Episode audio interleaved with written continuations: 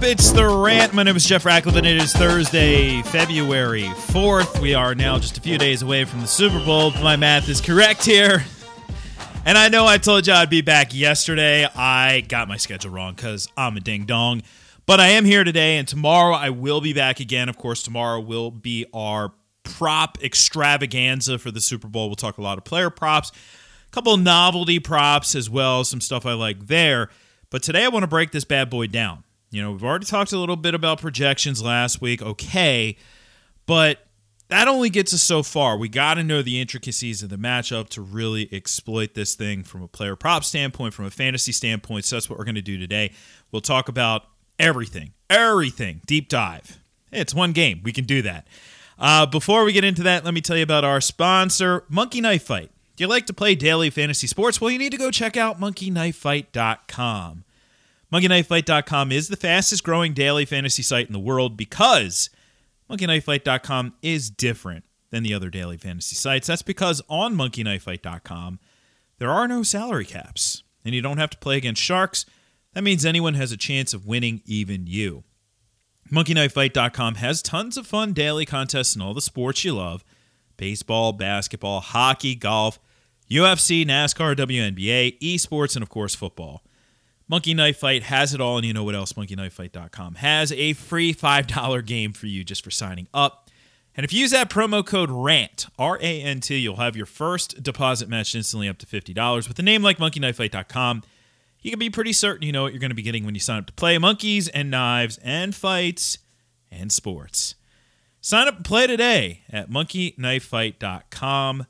Play to MKF and win. State and age restrictions apply. See site for full terms and restrictions. All right, so let's dive into this bad boy. And, uh, you know, I'll, I'll just go, I'll go with Kansas City first. Really doesn't matter what team I go with first. And I look at Patrick Mahomes, and you know what? This is it's a mid-pack matchup for Patrick Mahomes, so I'm not really worried about the matchup uh, there. I, I know we can look easily to what he did last time. He had 462 passing yards back in Week 12. He had three passing scores in that game. What's kind of fascinating about that, like you, you kind of think, okay, well, yeah, Patrick Mahomes. Well, that's the second highest total he's had in his career in a single game. So that is kind of saying something there. That was hefty as the kids like to say. He also has 30 straight games with a touchdown pass. Like, you know, and that's including the playoffs. So that's pretty impressive there as well. Uh, the Bucs allowing 268.3 net passing yards per game, 1.8 passing scores per game. So again, mid-pack matchup. He shouldn't really have a problem here, and it is going to be interesting talking about the player prop lines because he's got some enormous passing yard lines that we'll talk about on the show tomorrow. But obviously, I have to love Mahomes. When it comes to the single game slate DFS this week, Mahomes is really expensive, obviously, which kind of takes him out of the running for the captain spot for me because when I was uh, I've been building lineups and you really when when you play a single game slate, well any slate for that matter, but really especially a single game slate, you do want your lineup to tell a story, right? And the story I'm telling essentially this week is a pass heavy story, a pass centric story. So you want to nail the stack on either side, like using both quarterbacks. So if you're going to play Mahomes in the captain spot on DraftKings, that will cost you $18,000. And that really severely limits what you can do. Now, I don't think you skimp in the captain spot, but um, Mahomes is the highest priced. So I don't think I go that route, but I absolutely want to roster him in a game that you think is going to be a shootout, you want to get both the quarterbacks because those are the two guys who are going to score the most. Um, they're going to be expensive. they are. But, you know, absolutely using him. I, I do think you have to make a decision, though. And the decision comes down to Mahomes in terms of stacking. Are you going to stack him with Kelce or are you going to stack him with Tyreek Hill? There's merits to both. I mean, you save a little bit with Hill, but you look at what Travis Kelce has done He's caught at least eight balls in nine of his last 10 games. He's topped 100 yards seven times in that span. He's scored nine touchdowns in that span. So he scored actually in eight of those 10 games because he had the one 2 TD game. That's insane, man. That is absolutely insane. And you know what's even crazier is, uh, you know, we did a broadcast, so you should check these out. So we did one earlier in the week Uh, for Tipico Sportsbook, it was me, Brad Evans, and Elliot Christ. Then, uh, if you're listening to this on Thursday, Thursday evening, we'll be doing our second of the week. It's uh, it's really geared towards all sports books. It's not anything in particular. We'll have a couple guests on that show, and we're going to do a lot of freaking props on it. So check that out. You'll be able to find it on social media. Go to Brad Evans' Twitter. Go to my Twitter. I'll be retweeting it uh, and likely posting it as well. But um, yeah, it's uh, it's going to be fun. But anyway, um, you know, I said earlier in the week, you know, Elliot had said something like you know, he only had eight catches for 82 yards. And and that's a mindset that I, am not really knocking Elliott for having, but just let, let's put that into context. He only had eight for 82. That's like a career game for most tight ends. You know, like they'll never have a game better than that. And that's just like, oh ho hum for Travis Kelce. What's this dude's floor? Seven catches? Like 80 yards? It's, it's crazy, man. So I, I like Kelce a little bit more than Hill, but I'm going to have some Hill lineups. I'm just going to be a little bit more exposed to Kelce. I think it's almost impossible without completing completely punting the other side. Like you can't do a Mahomes, Kelce, Hill, and have Brady in there. It's just almost impossible with the salaries. I, I haven't even tried it, but it's going to be a tough one uh, there. Now, speaking of Hill, uh, these the matchups here are going to be interesting because I know obviously everybody's you know keeping an eye or their their eye is on the last time these two teams met. You had Carlton Davis get absolutely torched in that one. He actually allowed 12 catches on 15 targets for 236 yards and three scores. That's in one game. Most of that was to Hill, not all of it. Well, 10 catches were to Hill. all three touchdowns were to Hill. But that was a unique circumstance. So in that contest, they were kind of forced to potentially, you know, try and contain Hill because Jamel Dean didn't play. So they were kind of forced into the shadow because you had Sean Murphy Bunting out there, who ordinarily plays in the slot, and I'll talk about him in a minute. And then you also had Ross Cockrell, who you had to bring onto the field, who, you know, in an optimal setting, you don't have to use him in that spot. So they shadow with Davis. Davis gets destroyed like absolutely destroyed, and and I'm not really blaming Davis. They don't have to do that in this one because Dean will be back on the field. And Davis, actually, I don't think they want to do it. I mean, he's allowed three scores over the last two weeks 10 catches on 15 targets for 181 yards. So, know, granted, again, he faced Davante Adams. I mean, that's going to be part of it. But Dean, uh, Dean gives him a pretty solid presence. Like, if you actually look back, early in the year, it really looked like Carlton Davis was having a breakout season. Now, ultimately, cooled off a little bit, but what he had is a young player season. Like he's a younger player in the league. He grew. He's not fully there yet. That's fine. I, I've not, you know, I'd be really happy if I'm a Bucs fan right now at the growth in this secondary because all three of these guys are young. But Dean put together the better season as a whole. You know, especially in the playoffs here. So he's allowed five catches on nine targets for 53 yards over the last two games. And what I love about Dean, like, so he'll allow catches. It's not like he's going to completely shut you down like a 45% catch rate or something like that. He was at 64% for the season, but just 8.6 yards per catch. For an outside corner, that's that's especially impressive. So he's keeping it in front of him, not allowing the big plays. That's important. He's got the speed. We know that. And having him on the field means that it's likely they don't shadow Tyreek Hill here. Now, here's the problem Hill runs mainly out of the slot, 60% of the time, in fact, on the regular season. So that means he's going to see a lot of Sean Murphy Bunting, who allowed a 78% catch rate in the regular season. And, you know, again, corner slot corners may allow a higher catch rate. I don't really think that's a huge knock. It's not like I just go to that and then say, all right, case closed, boys. He stinks. Nope. Not going to do that. It's the yards per catch coupled with the catch rate. So I just made the case for Dean. Catch rate maybe a tick high. Maybe a tick high. Murphy Bunting's is very high. But Dean's is maybe a tick high. But because it's 8.6 yards per, uh, I'm like, okay, cool. We're good with that. As far as Murphy Bunting is concerned, a slot corner, I want to see that number under 10. He's at 11.8. That's a big number. He's also he allowed a touchdown in the wild card round. Uh, he surrendered 11 catches over the last two games here in the playoffs as well. So that is advantage Tyreek Hill. Now, the other question is what else do we have here at wide receiver? Because Demarcus Robinson on the COVID list, think he'll get off of it though because it was a close contact.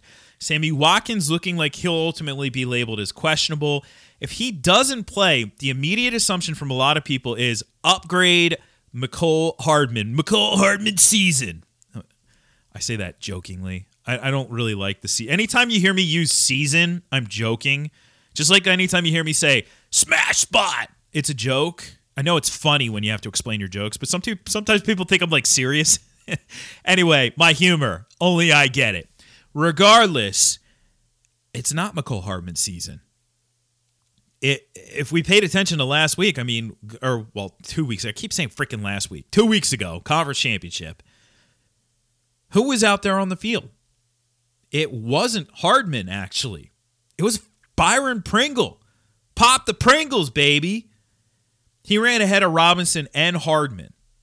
37 rounds for Ty Freak, 31 for Byron Pringle, 30 for Robinson, only 17 for Hardman. Byron Pringle is sneaky AF this week.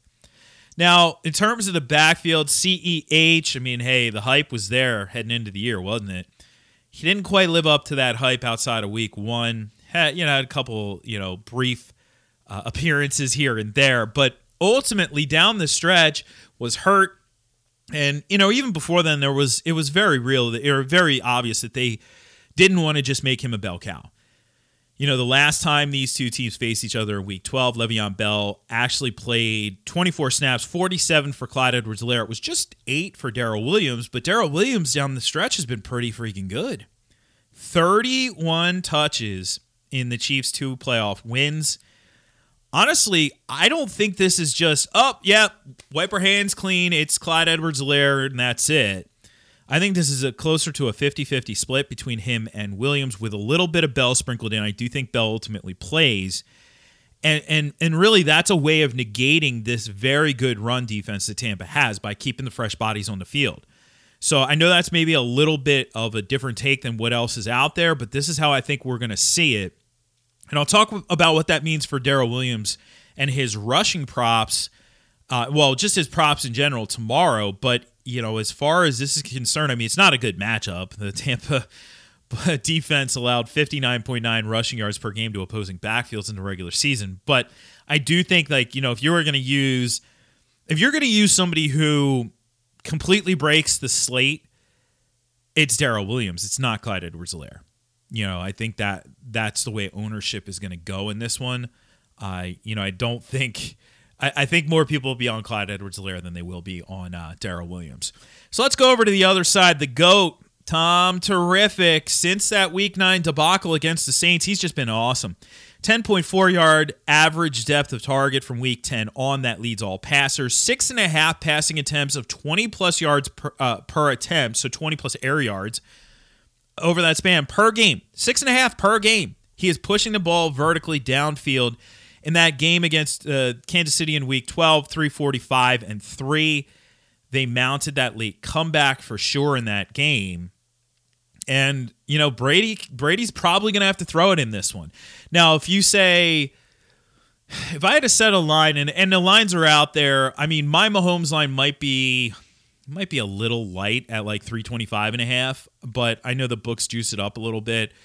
Uh, Brady line for me, I still think 299 and a half is is the appropriate line, somewhere in that range, 299, 298 and a half. It's close on the over for Brady. I think we could t- see two 300 yard passers in this game for sure. And it, and just like Mahomes, it's more of a mid pack matchup. It really is. Now I'll talk about who may have Brady's number in a minute here, but I expect him to push the ball vertically in this contest. And actually, captain wise in DFS, he makes more sense to me than than Mahomes because he saves you three thousand dollars. That goes a long way when you're rounding out this lineup. Uh, so who do we stack him with? And I, unlike um, what I what I have at Kansas City, where I prefer the Kelce stack, I don't think that it makes any sense to stack with the the tight ends. I mean, I guess you could save yourself a whole lot of money if you went the Cameron Brate route. So Cameron Brate, uh, nice and cheap. You know, compared to the two wideouts. Cameron Brate right now, 4,800 as opposed to Godwin, 8,800, 8,400 for Mike Evans. I honestly do think it's Godwin. And and you know, here's what what I'm seeing here ultimately. Like Evans did score two touchdowns in the previous meeting against these this team, but it really comes down to the matchup in the secondary here and and who ultimately gets the better matchup between Evans and Godwin. So you have Bashad Breeland, you have Charvarius Ward, you have L'Jarius Sneed. Breeland has been really good this year. You know, 0.84 yards per route covered, 56% catch rate in his coverage. Now, he has allowed five touchdowns, but they all came in a four game stretch from week 11 to 14. Of course, one of those was against Kansas City. But that was the only catch that he allowed in that game, by the way. One catch on six targets. He had an interception. He had an interception the last time he faced Brady as well in 2019. So, pretty tough one there. Uh, as far as Ward, Ward's been just as good, 53% catch rate, a little bit high on the yards per catch at 13.3. 14 targets in in the playoffs, uh, 11 catches for receivers against Ward. So they they've all been heavily targeted here. Uh, in that contest back in week 12, four catches on six targets for 52 yards. Now, here's the key. We have seen a lot of 12 personnel from the Bucs in the playoffs. So 12 personnel, two tight ends on the field. That also means two wideouts on the field. So that means, you know, you're going to have Chris Godwin on the outside in those instances in, in, in a lot of cases. So Chris Godwin on the outside, that means he's going to see Breeland or Ward. Evans Evans will kick to the slot about 30 little over 30% of the time, but most of his routes are spent on the outside. Whereas when they go to three wide, the most likely receiver in the slot is going to be Godwin. So that's where the advantage comes in because L'Jarius Sneed, 13 catches on 17 targets allowed over, or 13 catches allowed on 17 targets over his last three games. Uh, you know, he's being picked on. And I think that's where you go after this team. Now, he has kept the ball in front of him, 8.1 yards per catch, three picks, four PBUs, but they're going after him. So I, I'm I think that's the better of the two matchups. So for me, Godwin is a slightly better play. I still think Evans could break the game wide open because of his big playability and his presence in the red zone. But ultimately, if I'm going to use one of these guys, it's going to be Godwin. So you know we're we're paying up a lot here with with those two stacks in the lineup that I prefer. But I could also see stacking with Evans, save yourself four hundred dollars there. I could see stacking with Hill, saving yourself money on the other side. As far as the other receivers are concerned, be careful here. Antonio Brown, we have no clue if he's going to play or not. He said probably, but who knows if that's a yes or a no. it's a probably. Uh, if Brown doesn't play, we're going to see a rotation between Scotty Miller and Tyler Johnson. This is another one, just like the Mecole Hardman thing on the once on the other side, where people are going to gravitate to Scotty. People love themselves some Scotty, and I get it. You know, he's a likable guy, but last week, I did it again. Two weeks ago, last game in the conference championship, Miller played 27 of 64 snaps. Johnson played 19 snaps. That was without Brown. So they rotated in that third receiver spot and they played a whole buttload. That's a technical term of 12 personnel. So I don't think there's much value in those guys. So this is where it gets tricky because, you know, as I mentioned, there might be some value in Cameron Brate, but he's not super cheap. I do expect Gronk to stay in. You know, how about this? Gronk's averaged 2.8 catches per game in the regular season. He has two catches in the playoffs. That's it in three games. So I don't expect much of him. Brate has 11 catches. So he's not going to play a ton of snaps, but he'll be potentially more involved here than Gronk. But I don't love him. You know, and, and I I mean I do dig Leonard Fournette. I never thought I'd say that at this point of the year. But if you're playing in draft and hold fantasy leagues in the playoffs and you have Leonard Fournette, you're probably going to freaking win. He's the number one non quarterback scorer in a postseason. Like, I had to look at that like 15 times to finally believe it. 62 touches, 14 catches for Fournette, heavily involved. Whereas Ronald Jones, I mean, he's seen double digit carries in um, each of the last two games, but he only played 21 snaps in the divisional round, 17 in the conference championship game. Doesn't figure to be a big factor in this one. Fournette does figure to be a big factor, especially if they play from behind. And it's not a bad matchup with uh, opposing backfields averaging 4.52 yards per attempt against Kansas City. But Fournette is too pricey to get him in there if you're playing a lineup uh, with the passing stack that I'm talking about. So here's where I ultimately had to get a little bit contrarian. Um, if I'm loading up on the passing game, I really don't have uh, a lot of places where I can save money. Cameron Brate, unfortunately, too expensive uh, to to get in there with any confidence. So you have you have to really scrape the bottom of the barrel. If Demarcus Robinson plays, he could be one of those scrape the bottom of the barrel guys at 1400. Le'Veon Bell. Now here's the thing. Le'Veon Bell is only 800. If he plays, if he like suits up, he's going to be on the field. I don't think he does much, but he really doesn't have to do much to reach value for you here. You know, he's got to score basically what, like three points fantasy wise for him to be a value. I also think Ronald Jones is intriguing because Ronald Jones, Ronald Jones is only 2,200. And like I said, double digit carries in each of the last two games. He scored a touchdown against this team back in week 12. So those are your savers for sure. I would fade the defenses here for obvious reason. I'm fading Gronk at 3,000. Scotty Miller is somewhat interesting at 3,400 if AB doesn't play. I don't think the kickers are really in play here. And then you're already up into the 4,000 range with Sammy Watkins and Cameron Brate. And Cameron Brate's almost 5,000. He's 48 hunch. So you really, you know, if you're going to pay up, there are very few pathways you can take. Le'Veon Bell almost has to be one of them, unfortunately. I don't like that, but that is, of course, if he plays. If he doesn't play, you have to kind of reformulate your your strategy a little bit there. Anyway, there it is. Tomorrow we will break down player props. It'll be the uh, Super Bowl prop extravaganza. Everything, every angle that I have for this game, I'll get you set up there. Little uh, player prop strategy, just betting strategy in general, as well on the show. In the meantime, do me a favor, head on over to ftnfantasy.com and go pick up the Super Bowl guide. We have it, you know, you if you want to win some money here, it's 20 bucks for this bad boy.